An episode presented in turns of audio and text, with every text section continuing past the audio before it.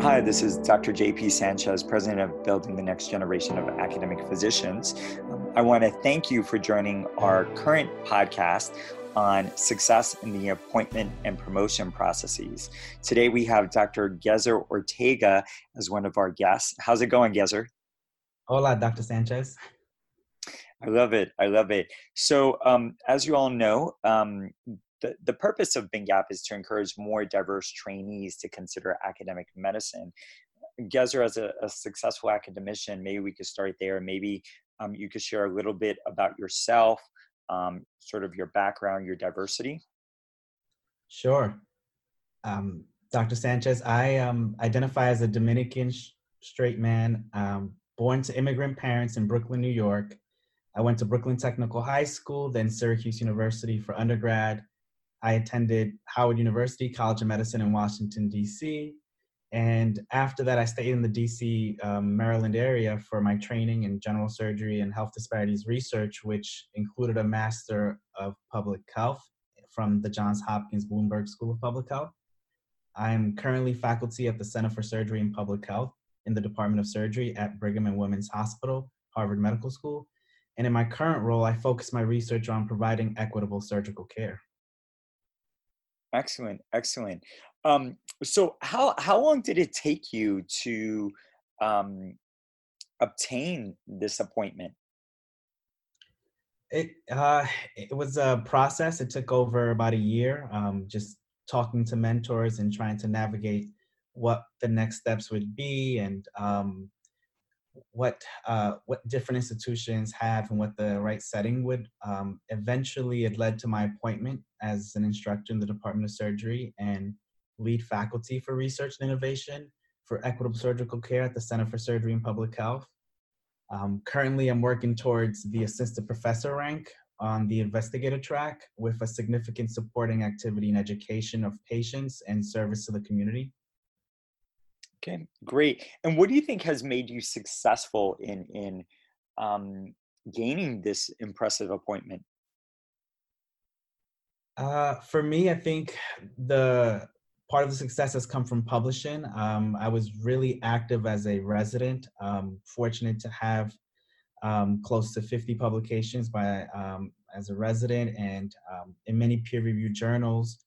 And and currently now applying for career development grants um, and having most importantly mentors throughout that entire process who can help me navigate each step. Um, as i've moved along um, in my career i've identified new mentors but also lean back on my old mentors to help me um, get to the next step great i, I think that's extremely uh, important to share as as many people are thinking about academic medicine careers and and are wondering if it's a possibility for themselves. I know you must have overcome many challenges um, in, in, the pursuit of becoming an academic academician. Can you share one or two of those challenges and, and how you overcame it? Yeah absolutely um, there are many challenges um, and i think um, the most important for me was just kind of like um, either you know was a, a, a missed deadline or a you know paper rejections which you'll get plenty of or an opportunity that you apply for that you don't get. Um, i tend to always like apply earlier um, in the fact that maybe i'm not at the level where i should be to apply for something but i still go for it because i'm like you never know. Um, but that has been kind of like something that my mentors have always pushed me to do. Um, but more importantly, the uh, biggest challenge is time um, management and figuring out how to balance all these priorities because you have like clinical obligations, you have your research obligations, teaching obligations, and your personal obligations, and trying to figure out how to protect each one of those, but also make sure that they're all moving in the right direction. Um, sometimes can be really hard um, mentors will have helped me out a lot um, in kind of getting through those things, getting through um, those moments where you sit there and you're like, okay, this is like getting really rough, or I have no idea what to do. But you know, having someone that you can call or um, just speak to in person just kind of get you through it.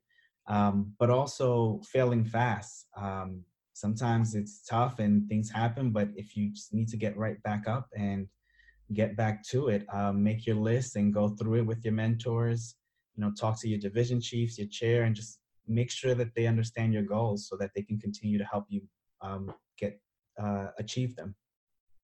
Thank you. That's excellent, excellent uh, practical advice. Um, any final advice or words of support for diverse trainees as they consider careers in academic medicine? Yes, um, work effectively with several mentors, and especially your peer mentors. Uh, I think peer mentors are undervalued. There's um, in writing my career development awards, having uh, my colleagues and my peer my peers help me and go through the same process.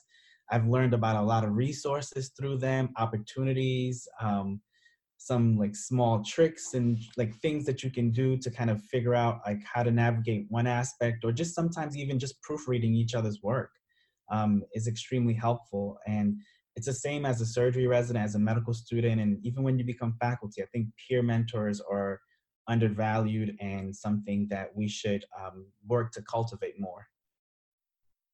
Well, thank you again, Gezzer, for for this um, great um, for sharing your journey, but also your uh, great words of wisdom and advice. Um, BNGAP is very lucky to have you as a part of the family, and we wish you um, continued success um, within the ranks of academia. And, and, we look forward to celebrating your next um, uh, position um, as an assistant professor and as associate professor and eventually full professor. So, thank you again.